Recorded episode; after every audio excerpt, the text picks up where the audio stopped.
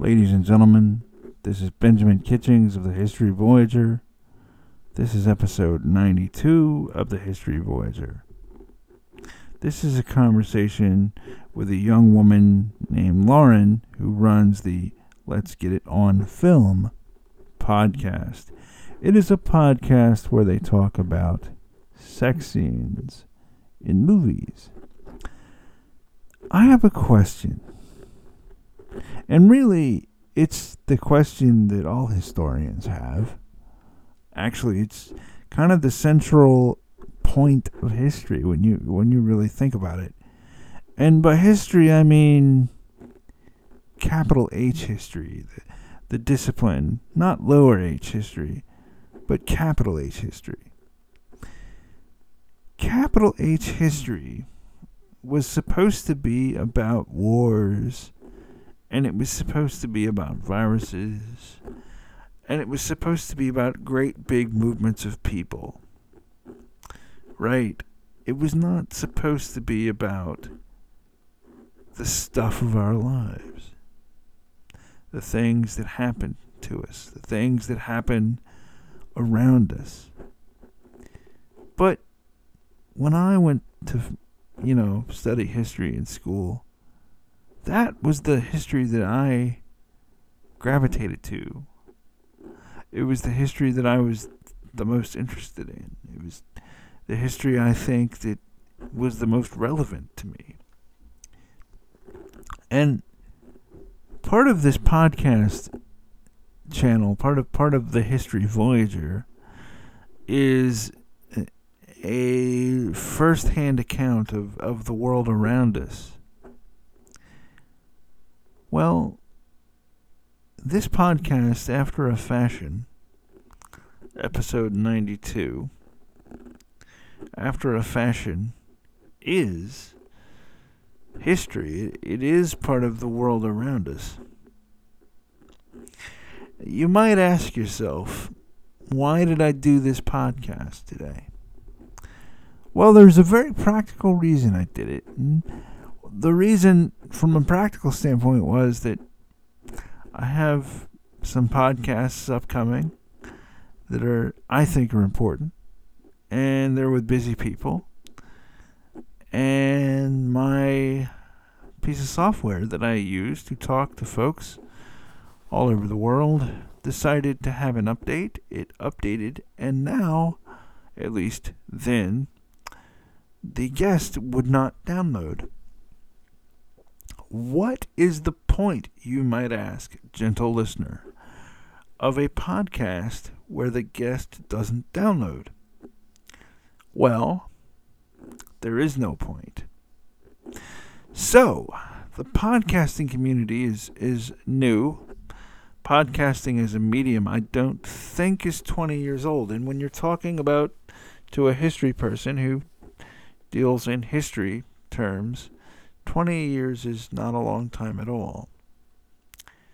So I thought I'd put a thing out on the internet and say, hey, I need people to talk to because I need to check and see if I've reverted back to the old system properly. And I need to check and make sure everything works because I have these two important podcasts to do later in the week.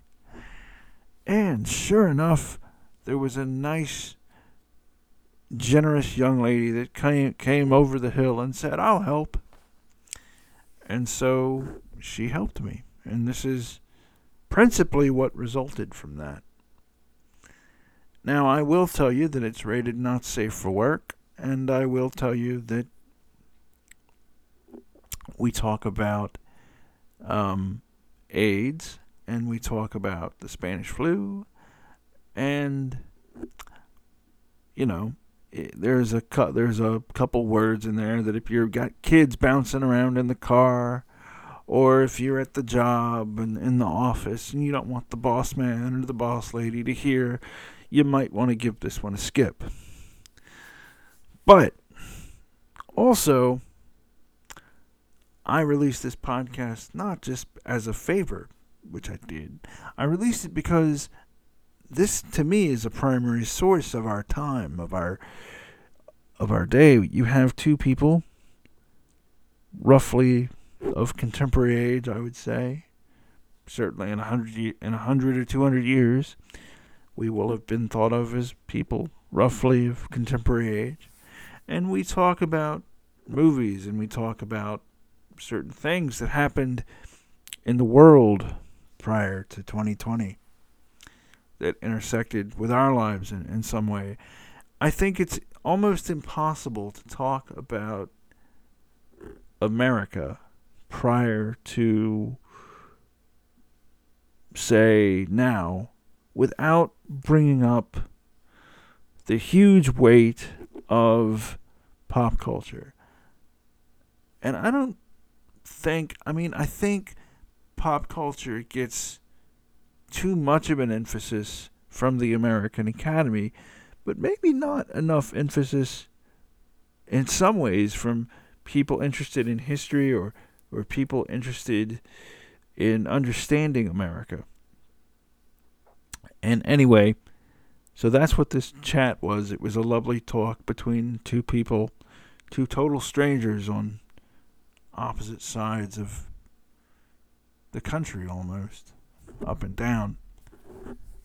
And um, anyway, this was a nice, lovely talk. But if you've got kids in the car or if you've got a boss that you don't want to hear certain things, you know, coming out of your cubicle or your office, you might want to give this one a skip.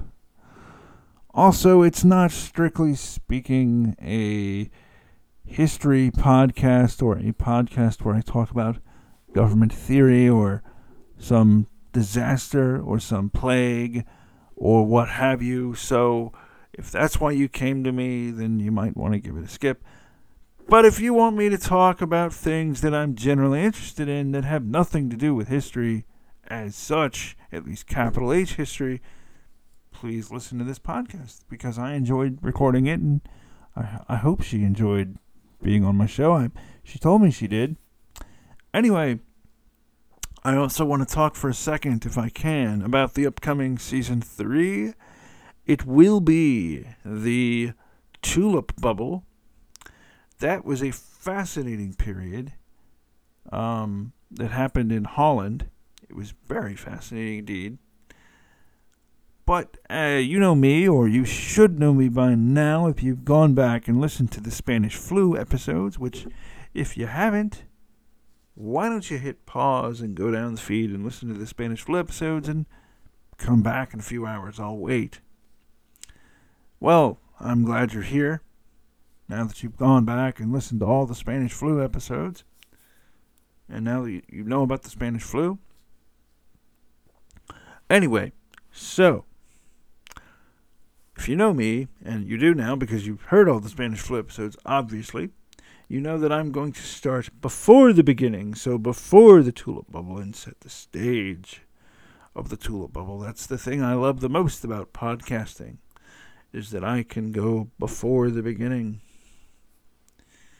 Anyway, this was a lovely talk. Think of it as the interlude that will come along. Uh, so from a couple of podcasts that I'll release either late the later part of this week or in on into next week, which will be very interesting indeed. Alrighty. I'm gonna see you later and have a good day because I sure am. I'll talk to you later. Goodbye. So, uh, hi everybody. Uh, this is Ben Kitchings of the History Voyager. This is episode 92 of the History Voyager. I'm here with Lauren of, I'm going to say this right, Let's Get It On Film. And I just thought we'd have a nice little chat, podcaster to podcaster, about what's what's up in the podcasting space, etc., and so on. Um, yeah. So, Lauren, why don't you? Uh, how long have you been podcasting? First off. Uh, I'm incredibly new to this, so uh, this is gonna be strange for anyone. If you're hearing my voice, this is probably the first time. Uh, I have been podcasting since uh, December of last year. So we're two months strong, I think, at this point. Three. And uh, three. Almost. Oh, you're right. We're almost at three. Yeah. And uh, and we're enjoying our little following of like 10 or 30 people. So we're having a good time. well, um, what do you like about podcasting? What, what do you like about podcasting? First off, I mean, genuinely, I think I started podcasting uh, because I love my co host, who is named Kate. And Okay. Kate and I just love to make each other laugh. We both work in the film industry um, at various levels. Uh, and we just wanted a project that could be ours that we could really have ownership of totally. And uh, podcasting has been it. Yeah. I tell you what. What about podcasting that I think is awesome, and it also uncovered this really weird thing that I think everybody kind of knew, but nobody really said out loud where there was people. Mm-hmm. when you start so i started off doing a history deep dive into the spanish flu and covid-19 okay Yeah, I saw I saw that on your description. It sounds Mm-hmm. really interesting. it, it is it is well so i started interviewing people um basically to give myself time to recover and to give myself time to think about what i want the next deep dive to be Mm-hmm. Well, the thing that I uncovered in the course of doing this deep dive, in the course of talking to people, is first of all, we expect, you know, we in the West, or however you want to say it, right? Expect like, oh, Joe, Joe the mechanic isn't going to be interesting. I'd rather hear about Rob Lowe's movie. Or, Mhm. y- did I just date myself there? Like, you know what I'm saying? no, Like, I know exactly what you mean. You know what I'm saying? And yeah. I'm like, no, no. If you ask the the kid selling donuts out of a food truck the right questions, he's gonna be fascinating. You Right? know, Yeah. I I agree. Uh, this is this is a bit uh, dating us right now, but um, did you see the Spotify's uh, presentation coming out with uh, new tools for podcasters? I I know about it. I didn't see it, but I know about it. I I watched it and it's so frustrating because they I love Spotify. I love it. I love it so much. Great service. But uh, they do love to promote the big names only. They they love that they have Michelle Obama. They love that they have um, Joe Rogan. They love that they have the uh, royal people who are who stepped away. The the no longer royal people. It's very unclear Meghan, what Meghan their and status is. Harry, or That would or- be them. Yes. am I allowed to say that? I don't know. I don't know what Yeah. their status is if you can really stop being royal. But in any case, uh, they're just so pleased about having such big names, and that's not really what has ever drawn me to a podcast. I gotta I gotta tell you the the truth, and I think I've said this on my show a couple of times. I know I've said it on other people's shows. The whole way I even uncovered what a podcast was was I was I had an ACL reconstruction, Mm. right? And I was in the bed. You know, I was basically bedbound for a while. And I was like, well, what else can I, now that I've bothered all my friends and run through Sopranos, what else can I do? Oh, there's a thing called a podcast. I can listen. I can listen. Yeah. and the first podcast I heard uh, was this guy. He lives in my town, and he does a a soccer podcast. Right. Mhm. He's the play-by-play guy of the Atlanta United. And I was like, okay, well, I don't know anything about soccer, but sure, I'll listen to this. And it was interesting, and I think I've become a soccer fan now. but the second podcast I heard was Joe Rogan. Mhm. Now, I did not know that Joe Rogan was this big deal. I did not know that he was controversial, Mhm. you know. And but he led me to Dan Carlin, who hmm I mean, I don't know if you know anything about history podcasting at all, but he's pretty much the top dog of history podcasting, I would think. Yeah. I I really only I'm showing my ignorance. I can I can tell when a name is familiar and go hmm hmm but Well- I haven't I haven't listened to any of his stuff. Well, he's he's a good he's a good um, podcaster. But anyway, um, I just think I guess what I'm saying the long way around it is, I Mhm. don't think the advertising the medium like they want to do like with radio or TV. I don't think that's going to work. Yeah. I honestly don't think it's going to work. I agree. I mean, I think the more celebrities try and get into podcasting, the more we're going to realize, oh, someone writes a script for you. You know, like the the more interesting organic conversations I think have always come from people with meaningful experiences. And I mean, being famous is certainly meaningful, not necessarily relatable to most people. Um, and you know, I think a lot of people are looking for podcasts that they can relate to or learn something from. And I don't know that celebrity podcasters really have that much to offer. It's kind of like what's the what's the old saying about like so the band puts out every band has a good album in them, but Mhm. like by the time they get to the third record, you're talking about life on the road, and oh yeah, you know most you know and songs people- become about being famous, and songs and having groupies, and you lose kind of the the connection. exactly Yeah. exactly. I mean totally, but um, so what do you like about movies? First off, like Well, I was in film school, like uh, such a nerd. I think I made a mistake going to film school, honestly. I think I should have just gotten a PA job out of out of high school and just, you know, gone with it.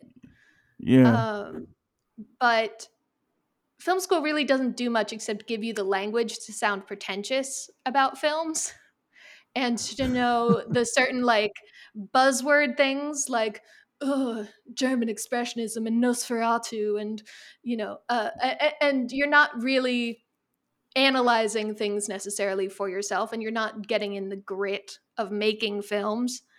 Um, so I've always been drawn to films uh, and what was your question again something about how, what do I like, like about what- movies what did you okay like what i went to film school we have something in Mhm. common cool um but i i had the other experience i got to be practical but also Mhm. theoretical and the Mhm. thing i noticed was I, the the the thing that hollywood does very well is to convince people that filmmaking is not a dirty job hmm filmmaking is a very dirty job. yeah It's Yeah, it's it's working till two a.m. in a room with five sweaty people over Other your shoulder. people. It's like it's just it's grimy and dirty. Yeah, it's it's but it's fun. I lo- I love that side of it. I love the feeling of I've really put in a hard day's work, you know, editing this scene or whatever. I made a Uh, sequence that didn't used to exist. Like that Yeah. sequence came out of my mind. Like, Exactly. that's amazing. or even something like when I was on set as like a DIT, it would be something like, oh, everything that everyone has worked for for the last five hours is here in my hands. And I am the one who is responsible for it. And I have to make sure that this gets on to the next step. Yeah. And Now let me ask you a question though, Yeah. because I'm a history person and I actually don't believe that historians like I do believe that historians are good at looking at the future. And that's Mhm. controversial where I come from, but here you go. So where do you think movies are going now that we've had a pandemic and oh like that? that's a good question. I think I think uh well, you know we've been in sequel hell for a while now. Uh huh. Uh huh. We've been in Yeah, yeah. adaptation adaptation hell. Have you uh, noticed? Okay, let me ask you. Have Yeah. you noticed that if you're not making an Oscar movie, like if you're, if the movie you're making is not for Oscar Super Bowl month, Mhm. right? That you have to lay down what comic book the movie came out of. Yeah. You have, Have to you noticed find that? Yes. Uh, even even some of the things that I've done, I'm like, oh, it's a good thing that I have a book that I have sourced a lot of material from because if people say, "Well, what are you adapting from?" I can be like, "This this history book, this biography." I can say that. So yeah, Yeah. it's it's you need to have some anything that proves prior interest in the material because Hollywood is not willing to take a risk right now. So are you okay? So you're thinking we're gonna have more adaptations and more, so more adaptations and more comic books and more. Uh Well, I think the problem is that when there are shakeups in the market, uh, God, listen to me. I sound, I sound like COVID is a such an shake up in the market. I, I, I hate to tell you, but yeah. COVID's a shake up in the market. Whenever we have things, people fall back on what's safe, what they know will continue to make them money, and they won't risk some of the like more avant-garde or even I hate to say it, more diverse storytelling. Um, and so I am worried that you're going to have this polarization in the film industry, which has already been happening, but I think will continue to happen. Of Hollywood is going to get safer and safer and more insular, more adaptation crazy, and the independent scene is going to still be churning out fresh, brilliant filmmakers with new ideas that about 10% of people might ever hear about. Okay, here's a thought. It's so funny that I I was that I'm talking to you because I actually had a thought yesterday. Um, and I'm I'm not playing. I'm not pretending at all. I actually had this whole thought yesterday. Like, there's this thing called YouTube, and there's a guy. There's people on it that have huge audiences. That like, um, like those guys, the good mythical morning people, yes. right? That Yeah. talk snarky about food or there's Yeah. I accidentally went down this rabbit hole one time and I found this dude. I kid you not. There's a man on YouTube whose whole shtick is he's cooking food in his dishwasher. oh, yes. I know about him. Uh, I know about the man who um, is just recreating things with Stone Age materials. Do you know about Mhm. him? Mhm, Yeah. Yeah. Well, Uh, the thing, I'm- there's yeah, there's everything. the thing I, the thing I was thinking was, okay, this is cooler than a lot of movies. Yeah. Don't tell me it's not, because it is. So if I can get this on a big enough screen, which is like outside, right outside, you know, in my living room, if I can get this on a big enough screen, why would I want to pay whatever the you know to go see The Matrix Ten or Yeah. you know? You know, it's interesting you bring that up because uh, one medium of filmmaking that I've been interested in lately, and you'll be able to guess why, uh, is film collage. The idea of taking found footage and recontextualizing it and making it something else. Um, much, much easier to do right now than actually having a script and shooting something, you know? Uh, so. what's that? What's that show I'm thinking? What's that movie I'm thinking of that does that? Well, there I was Mhm. gonna say there was a film that came out uh, by oh gosh, I don't remember his name. The guy who did Marcel the Shell with shoes on. He had been trolling through YouTube and found like 40 hours of someone's home videos that they were putting on on YouTube.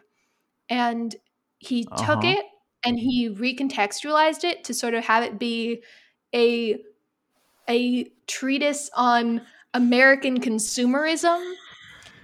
And then he released this film that was just a real family's home videos, but recut. And that's what I sort of think of as like like you're saying like we have so much media in, on YouTube and so much interest in just individual people's lives and that is going to be I think a profitable vein for filmmakers. I remember um when YouTube not when it first came out, but when it Mhm. first got um when it had this discovery, when people started discovering it, right? Mhm. Um there was this fascinating I was I was in I think I was no, it was before my masters. Um but there was a fascinating long long academic article about through YouTube, you can now do an anatomy of the average American's room. You know, and they d- no, and they did. They did like this total study of the average American's room where their computer was, and believe it or not, I swear to God, it was like, you know, you come away with like. First of all, I had no idea how many people actually did like Britney Spears, or I had I, I swear to that was a thing. Like that was a thing in the in the study. yeah. It was like you'd be amazed how many Britney Spears photo uh, posters are just in all these rooms everywhere across the country. I hey, I believe it. I I love Britney, so I believe I that. mean, but they also did like I remember there was the one of like I'm trying to remember what was the they did this thing where the Christmas tree, like the Christmas trees were or Christmas stuff was in the room, and Mm. why is it okay here it is it was uploaded in Ju- july and he's why i mean and it wasn't one person and so the thought was a lot of people really really really love like the the decorations or whatever around christmas and they just keep them up it was, Yeah. it was so fascinating It's I feel very called out because I once let a fake Christmas tree stand in my house for 2 years straight. So, jesus yeah. that's there was a guy i'm trying to remember the anyway famous guy i can't think of his name he used to know a guy that had a christmas tree up all the time and that was in new york too Mhm. But It's New York. We love our fake plastic trees. So, yeah. hey, that's a song, isn't it? That's a, There's that's a something Radiohead there. song. Yeah. Yeah. Anyway, um, so like, what's your favorite? Here's a thought. What's your favorite Mm. movie? Oh gosh. Oh golly. Uh I usually avoid that question Okay. because I think you have favorite movies that serve different purposes. I think I this have. I have the movies that I love because of their immense artistry. And then I have the movies that I want to watch every night when I feel like crying and eating ice cream. You Uh-huh. know? Like and I don't think that because I'm a really big fan of like Casablanca technically and and artistically that that makes it any better than my best friend's wedding. You know? See, I'm glad that you brought up Casablanca because I've seen. I mean, I saw that recently as an adult. Like I'd Mhm. seen it before, but I saw it recently, like as an adult. And the thing that you noticed, that I noticed, probably about halfway through the movie, was there's an energy to that movie that doesn't. Mhm. You don't have that in World War II movies that come out. Let me remember. Let me be a history nerd and try and remember when the when the year was. There, there, while we were still fighting World War II, there was a year Mhm. where Mhm. people started realizing, oh, okay, we're actually gonna, you know, the the Allies are gonna win this thing, okay. Mhm. Um, but before that, I- you didn't I- really yeah. know. I know exactly what you're saying because so many of the people who worked on Casablanca were from Eastern Europe, were uh, people affected by the war, even you know through Mhm. family members, and it was a time when uh, they weren't sure who was going to win, and that and that led to a sense of tragedy that infuses urgency. an urgency that infuses the film. Yeah. There's mean, a I think real of sense that- of urgency in that movie.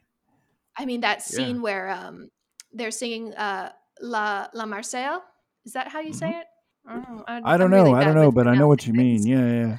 Um, and you see a, a, a glimpse of that woman as she's singing. She was the the nightclub singer, and she's like crying as she's singing this ode to her country. And Uh-huh. that actress was really French, and she was really feeling that emotion. So Or like yeah. how what's so fascinating is like the the way Casablanca deals with the just the basic corruption, if you will, Mhm. that just sort of pervades you, you know, it, it just sort of pervades everything. It's so fascinating. Yeah. Yeah, and I think one thing that struck me about Casablanca, and this is really a testament to the writing, is um sorry, there's a car going by. Old for God. Yeah. I mean, I live in New York City, so that's you're gonna get some No, I background get it. noise. I get it. Um, but uh, one thing that really struck me about Casablanca, and this is a testament to the writing, is that every character has an inner life.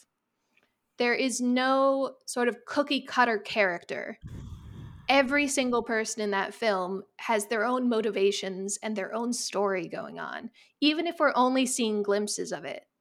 You get a sense that this is not just players in a story about this love triangle. This is a look into a community.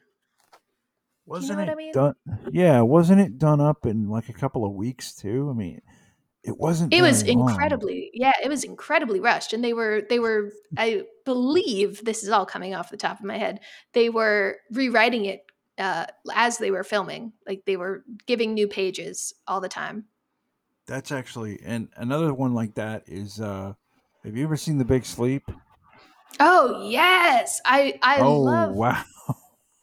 I love, I mean, okay, this is going to be, I know you're trying to get me to talk about the big sleep, but uh, I almost love the film where Humphrey Bogart and Lauren Bacall, who I was named, I was named after Lauren Bacall, by the way. Um, no, yeah, that's true. Um, Humphrey Bogart and Lauren Bacall met on their first picture to Have and Have Not. Have you ever seen that? I I'm pretty sure I have, but I, I don't really remember right now. It's like a it's like a dime store version of Casablanca to be honest. It's pretty it's it's pretty mediocre as far as, you know, war movies go. Um but, But, it's a it classic. has- I mean, I know it's a it classic. has, it I- has the classic because Humphrey Bogart and Lauren Bacall's chemistry. Just the Yeah. first 15 minutes of that film where they meet and they're flirting with each other, that's what makes it a classic. Everyone forgets the long boat ride where he's getting some people out of a prison and they're running from Germans and it's you know no one cares about that everyone just cares about uh, lauren bacall coming in and being like you know how to whistle don't you sam or whatever you know oh, I have seen that because you know Yeah. I remember that line. yeah and to have and have not their intense chemistry which of course was played out in real life uh, in their real life Mhm. romance uh, was Mhm. then really what carried over into the big sleep and made that such a powerful powerful picture That's i'm getting kinda- excitable No, I mean it's good to talk about. I love talking about like classic movies and and stuff. Like uh, especially like, I mean I've talked about the Texas Ice Storm. I've had some pretty heavy conversations on- on this podcast. yeah And, um, this is a nice, nice talk. Nice talk. Um, oh good no, I like it. Um, let me ask. Um, I'm gonna. We're gonna show our bias here. Okay, Why go for it. Why don't they make okay? So I don't want to say like they don't make good movies anymore. because they i mean they do but you know Mhm. like they do they really do like you look at like tank? Have you ever seen tank? With no, I uh, don't think so. okay brad pitt um brad pitt it's the end of the war. It's the end of world war ii and brad pitt is literally going into germany with this group of guys. And i forget their mission or whatever but it's really really good. It's from a few years ago. Uh but Hmm. like the last okay fury it's not tank it's fury fury Oh, called I do. Yes, I do Yeah. remember hearing about Yeah. that film. I don't think I watched it, it's but yeah. it's really it's really really good um Mhm. like benjamin button that's a good one Mhm. um but you know like you, they just don't I know what you mean. you know Yeah. It's I really think um I really think the problem is where the money is Mm, and where people are comfortable placing their poker chips, you know? It's it's not about it's not about the quality anymore. It's about betting what people are going to want to watch. And it's it's messed up. I mean, I think there are I want to say there are good independent films and, and good independent filmmakers. And I think a benefit of this new streaming culture that we're in is that uh, Netflix and Hulu and etc. can find these gems on festival circuits and lift them up and give them distribution that they would never have had before. I or mean, like you could have i mean like you could even have where like youtube or something like there's that show Yeah. oh let me remember the magnificent century. Have you seen that? No. oh my god. Okay. I'm not into this stuff at all. I'm not into this kind of stuff at all. Like if somebody were to describe to me this show i would be like that sounds stupid. And then i would say watch it dum dum. Okay. It takes place in king suleiman's harem ah, okay. Yes. but there's no like there's no nakedness there's no because it's it's for a muslim Oh. audience right Ah, okay. uh, it's for a muslim audience so there's no nakedness there's no sex is alluded to but it's not you don't see it right but what you see is like the relationship Mm. but here's the crazy thing the the drama of like this show to me is like a sci-fi thing because Hmm.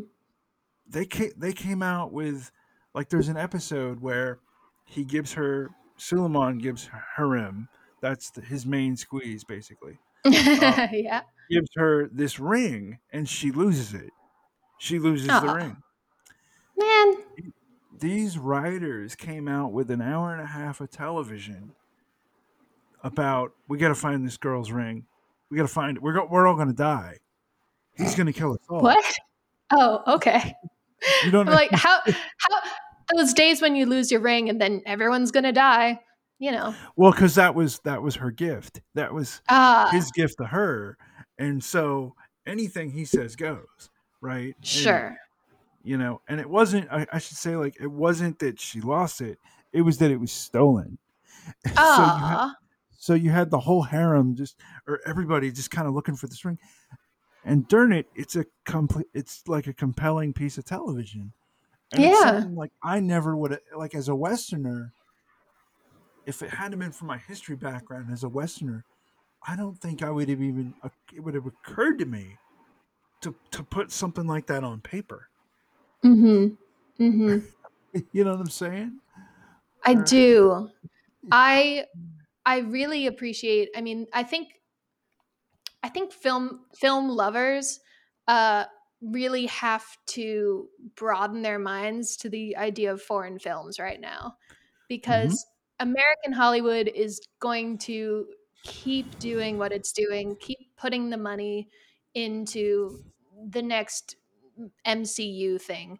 Uh, and not that I have a problem with those movies, but I appreciate some diversity. Um, uh, uh, and so uh, film film lovers really have to broaden their scope and look to international markets to see what innovation is being done. And I think we're getting hints of that with Parasite winning the Oscar. I mean, I think that is is a good sign that we're moving into a, a more uh, global perspective on filmmaking.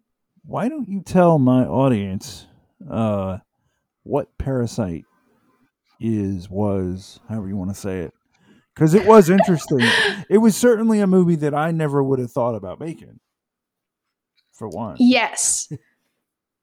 uh, I confess I've only seen some of it. um, I, as I recall, Parasite is uh, about the plight of a family that uh, gets into service of a more upper class family. And so it really plays with dimensions of social class uh, in South Korea. And there's an issue where I believe they hide this family in in this like woman's house in their basement. Yeah. And it's like I kind of root for them, but at the same time I'm like, "Oh, that is a nightmare." That like from the other side of it, the idea of like things in your house going missing or like getting shifted around and you begin to suspect there's someone living in like your attic, that's a horror movie. Uh, and and Parasite is, I think, meant to be tense, meant to be a thriller. Um, it's also and, physically uncomfortable yeah. to watch. Like it's literally That's, one of the only yeah. movies I've ever seen where it's physically uncomfortable to watch it because you're you're looking at these people and you're just like man they're really packed in together and they have to i remember there's like a scene where they have to use their phone somebody has to use a phone mm-hmm. and it's like you have to stand on the table or you have to do certain things it's really crazy but South Korea is really impressive with how they use discomfort, I've found. Uh, mm-hmm. I'm a, mm-hmm. a, big fan of. this is going to make me sound crazy. Um, there are certain waves of like horror films that are called like extremity or like extreme. Mm-hmm. Uh, like there's French French extremity, I believe, um, and South Korea has its own brand of like extreme horror and extreme violence and extreme, you know, sexual taboos. Um, and I, I really admire it. Like one of the ones uh, that I'm interested in is uh, The Handmaiden. Mm-hmm. Have you mm-hmm. heard of that? yeah, that? I've heard of that. That's a yeah. It's yeah. been a while since I've seen it, but yeah, it's a it's a good one. It's it's good, and there are a few others. Uh, that I can't recall. so I've led us down an oubliette. Hey, it's okay. This is what's great about podcasting is that it's very cinema verite. It's yeah, yeah. Like I'm hearing the cars uh, go off in your neighborhood. You're hearing the cars go off. In, you're hearing the cars go off in my neighborhood. Ba ba ba. Uh, I'm so I'm so glad that you're you're you're enjoying the ambiance no, I'm bringing. No, no, no, no. It's okay. One of the coolest things, and I want to tell you this, podcaster to podcaster. Mm. One okay. of the coolest things about podcasting, really, honestly, is talking to people. Yeah, and is is figuring out is learning. For example, learning that time is fake, right? Mm-hmm. Time, Mm-hmm. Time is just a social construction. It, it doesn't matter, you know, or, yeah. or like you can have you can have this conversation with somebody in a whole nother country in a whole nother they're talking a whole nother language normally like normally they'd be talking mm-hmm. a whole nother mm-hmm. language mm-hmm. and you just hear about their day and their world and you're like okay wow that's Jesus. Now I understand why certain people in this country think a certain way or mm. why they act a certain way when you say something that, you know what I'm saying? Like, um, I do. it's like, I mean, and you also find out things like you find out, like I talked to this a guy who is okay. Let me say it correctly. He is a Mexican English or a Mexican British person. So he's Mhm. of Mexican descent, but he's British. He he he speaks with a Mhm. British accent. If you were to talk to him, you would just think, "Oh, he's British," you know. Mhm. But he's of Mexican descent, and he said, like he tell he goes, I tell him about well, we have more, uh, you know, in this country we we call them Latinos, but we have more uh, Latinos in my county than practically anywhere in the country. Um, and Hmm. I go out to eat tacos all the time, right? And he goes, Mhm. I ha- you sit down in a restaurant and eat tacos? yes. Wow, I've never done that. what? Well, in Britain, they don't have places to eat Oh. tacos. Apparently not. It's just. I guess it's all just fish and chips and curries. I, I I don't know, but there's not enough. There's not enough. Um, you know, South American, Central American folks Mhm. to warrant a uh, a ta- you know taco places. But that's that's wild to me because living in New York City, like I Yeah, I down my block I can go and and there's a South African uh, wine uh, and tapas place. you mean South American?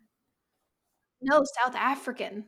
Get out! They they are they and they love uh Yeah. they have all these um posters about uh soccer that that happens there. Oh, Um, but yeah, no, South African. And so, and like I've found uh Asian and Mexican, like uh Asian and Tex Mex fusion yeah, in my neighborhood. And That would be- like, so that'd be cool. yeah. that'd be pretty cool. So it's it's weird. I'm I know I'm so lucky to live in New York City where I just have all this uh all this wonderful ingenuity from all over the world. Yeah, Uh and yeah. I mean, And I and I think you're right that podcasting is one of those things that is bridging uh let's say border bridging borders, Well- I guess bridging national differences. one of the things like national, but also like in this country, like you can find out. Mhm. So you find out things like, um, the word liberal where I live does not mean the word Mhm. liberal does not mean the same as the word liberal does in Southern California or in the Bay Area. It does not carry the Mhm. same connotation. Do you see what I'm saying? Mhm. Like Yeah. I never would have known that had I not had this activist on my podcast and we just had a conversation. Yeah. you know, Yeah. like I'm like, wow. Or like, okay, here's a problem. This is a real problem that I'm only aware of because I do a podcast. Um, Mhm. Everywhere else in the world that we think of as our peer countries. Okay. So Canada, Australia, New Zealand, places like that. Mhm. Those governments are sitting there and they're going, oh, we have to put high speed internet everywhere. Everywhere. Yes. We don't do that. That's Yeah. a big pro- and I'm listening to these people and I'm like, see, this is something not on anybody's radar right now. That this is a big problem. That you know, Yeah. you know, Oh yeah. I mean, I think it's it's insane that yeah. Australia and New Zealand will have 5G before I do. You know, like Before I let you go, um I can't let you leave without telling me what the steamiest scene on that you've seen on film it. yes. I'm sorry. I'm, I can't let you go. I know. Okay. So uh if if I if I may uh, mention my my podcast a little more. Oh no, no, you go ahead. Thank you. Oh, thank you. No, you no. Talk about your podcast, please. please. Thank you for doing. so I cannot, let's. I cannot say thank you enough for for doing this for me. Oh no, this has been so fun. I, I've had such a great time. Um, so steamy sex scenes on film. That is what we talk about. Uh, so on Let's Get It on Film, the podcast that I do with my co-host Kate, uh, we discuss and review uh, different scenes from film and television that uh, get into kind of erotic and steamy territory. I think the most fun that we had discussing one was Atonement. Have you seen Atonement? It has been so long since I've seen Atonement that I probably shouldn't say that I've Mhm. seen it. It is an amazing scene. Uh, it's a, a pivotal moment, which is why I think it's given so much weight. And it's, hang on, I just heard a cacophony of, of horns in the background. Um, Was that but yeah, in Atonement, yeah. was that Geoffrey Rush? No, okay. uh, it was Joe Wright uh, working with uh, Keira Knightley and uh, James McAvoy. Oh, okay. Go ahead.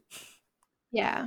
And so Atonement has this beautiful plot uh, set in Britain pre and during World War II.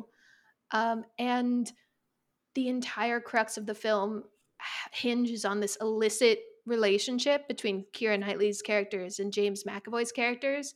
And there's a scene where they meet up in the library and everything comes pouring out. It's incredible. You can feel the tension jumping off the screen.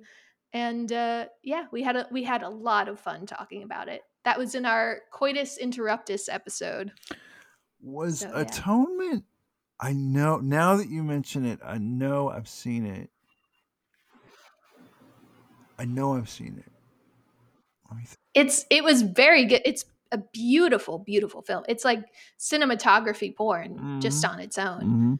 and it's uh it's it was really fantastic but it's one of those films where you get such high highs and such low lows that it's it's quite a roller coaster Yeah, I mean, I'm trying to think.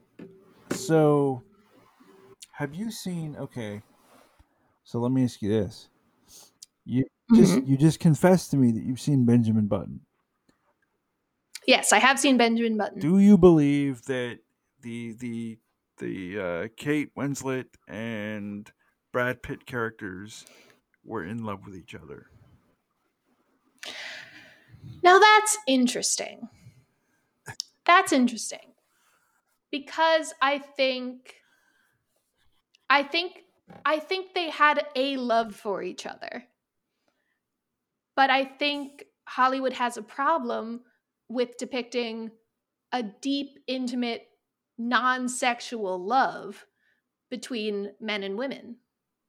So i think they had a deep love for each other but kind of because of their time period and because of Hollywood, they kind of had to express it sexually and romantically. But I don't know that they necessarily should have. I think they would have been probably happier just as friends. Yeah, but Is that the answer? no, I mean it. No, well, I'm not looking. Okay, that's the other thing. As a podcaster, so let me help you. As a podcaster, Okay. um, and I've also interviewed people for other media too. But as a podcaster, especially, I try not to look for an answer. Unless I am looking for an answer, I try not to look for an answer. You see what. I'm saying? Like, um, Yeah. yeah. So, um, what's your favorite movie? Okay, what's a favorite movie of yours that I wouldn't think that you like that I wouldn't think this is her favorite movie, or this is a movie that she Mm. like. Um you know, I I have a real fondness. I have a real fondness for bad Christmas movies. Um bad in a in a in a gently uh poking fun sort of way. Um I saw a film recently that I have not stopped thinking about. So maybe this counts as a movie I enjoyed, or maybe it doesn't. I can't quite tell, but it's been on my mind. It was on Netflix. It was a New York Christmas wedding, Okay. and it was incredible. And I mean that in the original sort of meaning of the word. Uh, there was a guardian angel who was like who was revealed to be the uh, the unborn child of her best friend in another timeline. And there was uh, a love triangle there was a part where she's starting off in this sort of heterosexual relationship to this guy and she is taken to a world where she and her best friend had uh, gotten together. And somehow that means her dad is alive? That doesn't make sense. Why would you, why would you choosing to stay with your best friend and not have a stupid fight why would that have been what killed your dad you know? So that movie's just crazy. And that's a film i think everyone should get a little bit wine drunk and put on a new york christmas wedding. Okay. Now I'm gonna. I I can't even believe I forgot to ask you this question. All right. Mhm. I don't know Mhm. how old you are, and as I said in a previous Mm. podcast, my mother and my grandparents and stuff told me not to ask a lady how old she is. But I'm gonna Mm. I'm gonna tell based on your voice that you, like Mm. me, grew up in the time of pan of pandemic disaster movies. Um. Mm. i know what you mean Okay. Okay. Now that we've lived through, and now that we're living through an actual pandemic, Mhm. what are some things that you look at and you go, because I actually had this thought of I could either see where the pandemic genre, if you want to call it that, is either going Mhm. to greatly change, like greatly Mhm. change, or they're going to be like, no, we're going to watch Ginger Rogers and Fred Astaire reboots, dude. right you know, like yeah and uh, Uh, I mean, it's it's it's interesting uh, because I recently. This is gonna sound. This is making me sound like such a strange person. I recently got into um, 1970s films about vampires. mhm, I can't really tell you why, um, Okay. but I got I got into watching a bunch of really interestingly bad vampire movies from the 1970s. And one thing that I kind of discovered was in the mid 80s and 90s, there's a change in vampire movies. okay. And it's very clear why because bloodborne illness was on the on the front mind. Yes, exactly, AIDS. So God. there's a change in how vampire films i think the last vampire film that i would say is of the old guard before the aids crisis is lost boys and even that is hinting with joel schumacher uh, schumacher uh, you've got a lot of homoerotic subtext going on but it's still sort of celebrated and it isn't necessarily a scary thing What's interesting Um, to me, yeah. not to get off the beam, but just about AIDS. Mhm.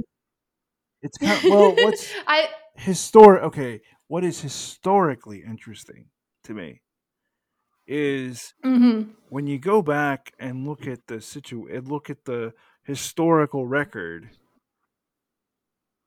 people might not have put a finger on it, but back Mhm. as far as the seventies, like back into the sev- mid seventies, um, people were talking like, yeah, gay gay guys or whoever were just sort of saying, well, so and so died. I actually, um, Mhm. there was in my college there was a when i went back to school at georgia state there was a guy um, who was older, and he was in our class, and he, um, for oral history, had told us this story about people in his apartment just started dying. People in his apartment building just started dying, and they didn't know why. Like nobody, okay, nobody knew what it was.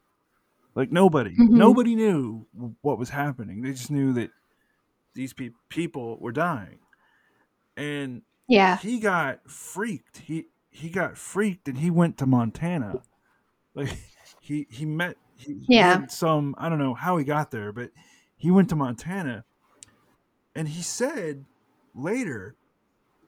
He said later, like, you know, I sat there in Montana, and I was like, that had to be AIDS. Like years later, he's like, I'm in Montana, and I'm thinking, that had to be AIDS. And then he was like, Right. wait a minute. What year was that? That was 75? 74? That's early. But that's what I'm, that's what I'm saying. Like, yeah. see, we're we're people. And people have we're people that came up in a time where where labels mean things and time means something, right? So so Mhm. we're going to think, "Oh, okay, there was a magical thing that happened and then this happened, right?" And before that, Yeah. that didn't happen because the thing, you know, the label wasn't there. Mhm. Yeah. know? We're like um Yeah. yeah. You know that like I did the, this podcast on the Spanish flu. Um they Mhm. think the Spanish flu these days they think the Spanish flu was knocking around Kansas for about 14 or 15 years before oh, anybody Oh wow. yeah, before any medical person at all sort of figured out, wait a second. Hang on. this is a thing. This is a capital T thing Yeah. that we have to pay Yeah. attention to. I mean, you know, That makes a lot of sense. no, it does. That's Yeah, yeah. it does. And it's I'm I'm so glad that you're you're mentioning the Spanish flu and uh and AIDS in this context because I I think uh when people I I should say when media has been talking about coronavirus, the pandemic, uh, as unprecedented since the the 1918 Spanish flu. I think it is important to acknowledge that there have been pandemics that have devastated communities like AIDS that uh, just haven't reached this toll. But when you think about them in terms of percentage of that community that was ravaged, Well, it's yeah, and also, I mean, Yeah. like we're in the West, right? Like we're in Mhm. the West. When you talk to people from Africa, Mhm. Because here in Atlanta we have a lot of African we have a lot of African Americans who are from Africa, right? And Yeah. they'll tell you that AIDS in Africa is a totally different ballgame. It's a totally different Mhm. deal. It's it is the Black Death. It, no pun intended. It is the Yeah. Black Death. It is, you know, that that big thing that's huge. Um. Yeah. But um. All right. Now we're gonna get to the fun part. We're gonna get to the very fun like- part of the podcast. This my my friend Kate and I, my co-host, uh, and I have a joke. Uh, when we feel like we're veering into topics that are too dark, we go like, anyway, back to AIDS and the Holocaust. well, no, and that's just how we kind of reset. no. So like, okay. Well, you were talking about vampire mov mov before before uh, we we Mhm. start the whole downloading process. You were talking about uh, Mhm. vampire movies. I Well, yes, uh, yeah. I saw a vampire movie a, a, a bunch of years ago now called Let Me In. Oh, I've heard of that one. I don't think I've seen it. It is my okay. It is one of the best movies that came out in in the 2010s. Not Mm, horror movies, movies. Mhm. It's That's bold claim, but I'll I'm I'm with you. it's so good. It's it's You talk about how Hollywood can't make a love story without sex. Mhm. Okay. Yes, they can. They made it. It's the sweetest love. s- And it's let me in. It's the sweetest love story you've ever seen. That's also the scariest movie you've ever seen. Oh. It's Oh. the scariest thing you've ever seen, and this and the sweetest love story you've ever seen, for the same reason. Mm. It's so ter- All right. It's so terrifying. And the thing, the thing that's really cool about Let Me In is, you know how everybody, like every ninety percent of most Hollywood movies, everybody's functional, everybody's everybody's emotionally healthy, Yeah. all the all like this. You can watch this movie and look at the look at that boy and be like, he's not right. He's there's something Mhm. wrong with this child, and you can even see like what's Mhm. wrong, right? You know, you you you get Mhm. it, but you're also like, oh wow, and like Oh, I'm going to embarrass myself if I'm wrong, but I think I was reading this synopsis recently when I was looking through vampire films. Is it there's a young woman who moves into this town and she's uh, got some dark secret and he befriends her? Is that the idea? she's a child. She's not a young woman. yeah. She's a child, and Okay. he bef- she befriends or who befriends and that's the other thing is like who who is befriending who right? Mhm. like that's the other part of this. And it's Mhm. so but it's like i'll be honest with you. Every time i watch that movie it gets more and more complicated. It gets more and Mm, more That's a it good gets more and more complex. And it's also but you could totally watch it as a slasher film Mm, you know cool. if you didn't want to have any uh, emotional attachment at all, you could you could watch it as a slasher film. But even then, it's like terrifying in the end. That would be how it's terrifying in the end because of how it is. yeah, But that that sounds. I I'll have to put that on my list. That sounds really good. hey, maybe I can come on your podcast and I can talk about it with you. Uh, I mean, unless there's a sex scene, I don't know, and it doesn't no, sound like there no. would be. Well, no, there's not, and that's no. There's no sex scene. There's there's no uh, there's there- yeah, that makes there- sense. there's no sex scene at all. Um, yeah, because it's because it's with but sometimes that's for that's for the best for a film. It's although our podcast is specifically about uh, dissecting the sex scene. I think Yeah. the way that you would an action scene or a heavy dialogue scene yeah the idea is that this flavor of scene has uh, a purpose and an arc yeah. um, but I- not every film is served by it Well, there there is no. I mean, when you see the movie, I mean, if you if you do, when you see the movie, you'll it'll become apparent immediately why there's no sex scene because they're children. They're literally kids. Like they're, good they're actually good they're actually Yes. literally children. Um, Mm, and actually, it's uh Chloe. Okay, Chloe Grace. What's her name? Uh, Yeah, she's in. She M- Moet? she's the vampire. Oh i love her Yeah. oh i love her She's the vampire. i have to watch that Yeah. It's the best movie she's ever done. it's really literally the best movie she's ever done.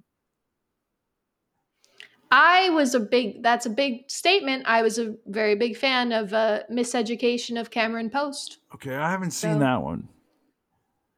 right. But Well, but- now you've now you have one. It's not exactly a fun movie. It's about uh, conversion therapy for uh, being gay. Yeah. Okay. yeah. I maybe don't recommend it. But well, no, I like I like um cuz she plays a she plays a person that is a lot older than she really is.